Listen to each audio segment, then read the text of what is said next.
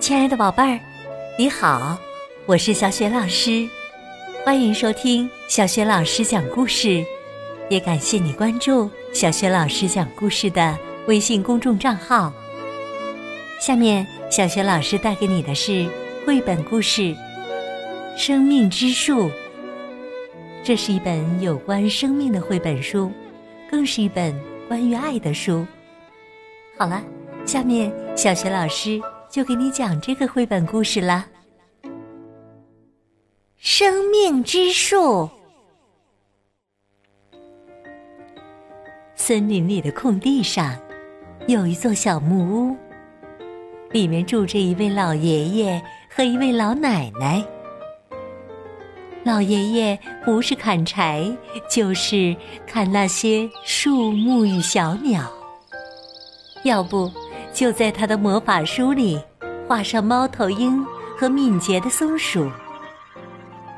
老奶奶采果子、烧茶水、做果酱。老爷爷不在家的时候，老奶奶就喜欢把他那本大书这里翻翻，那里看看。老奶奶去林子里的时候，老爷爷。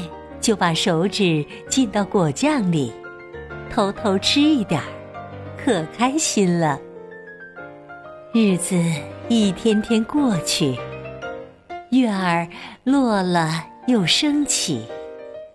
一天早上，老爷爷看见桌子下有一粒种子，他喊起来：“老伴儿啊，老伴儿，别扫了！”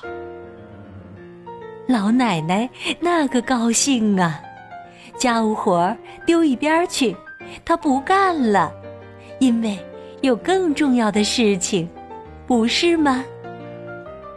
过了一阵子，老奶奶对老爷爷说：“老伴儿哦，你看到他在桌子下啦？”“当然喽。”一棵小树苗已经长起来了。头都顶到小桌板了。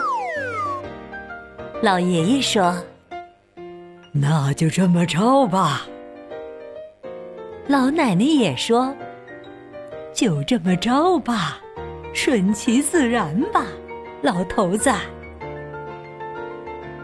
老爷爷在木箱里找出了他的斧子，走到小树旁，把桌子劈成了两半。从那天起呀，他们就在膝盖上吃饭了。不过，这没那么重要，重要的是小树在生长。日子一天天过去，月儿落了又升起，小树在他们家可自在了。他已经长大了，他的头很快就要碰到屋顶了。老爷爷说：“那就这么着吧。”说的没错儿。老奶奶答道：“顺其自然吧，老头子。”老爷爷在木箱里找出他的斧子，爬上梯子。捅了捅屋顶，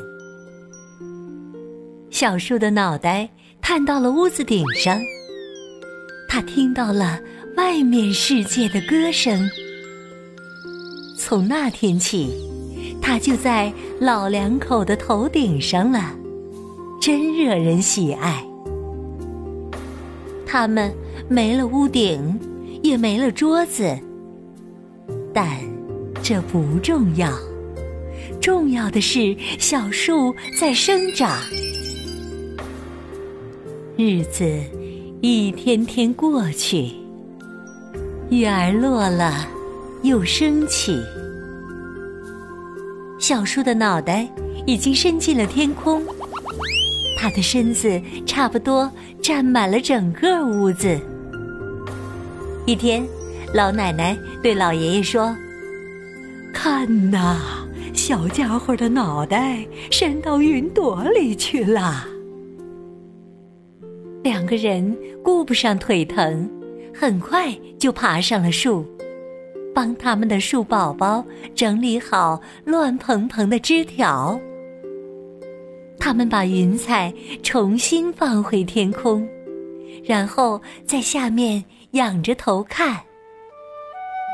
从树上下来很危险，但这没那么重要。重要的是，日子一天天过去，月儿落了又升起，树干把木屋的地方全占了去。直到一天晚上，老奶奶盯着天空，对老爷爷说：“看呐，他的脑袋顶到天了。”老爷爷什么也没有说，合上了他的大书。老奶奶灭掉了热果酱的火，然后他们顾不上自己的腿疼。开始沿着树往上爬，他们爬了很久，爬得很艰难，但这没有那么重要。重要的是，他们来到了树宝宝乱蓬蓬的头顶，四周都是星星。老奶奶从围裙里拿出她的勺子。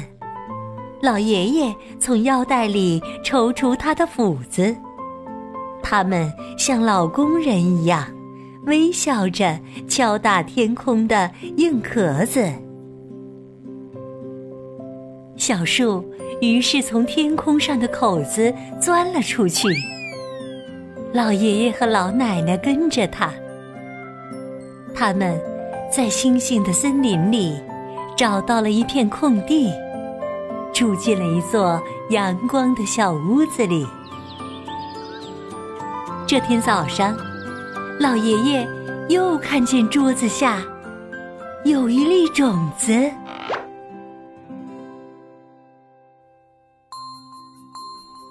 亲爱的宝贝儿，刚刚你听到的是小学老师为你讲的绘本故事《生命之树》。今天呢？小学老师给你提的问题是：老爷爷和老奶奶是在什么地方发现了树的种子呢？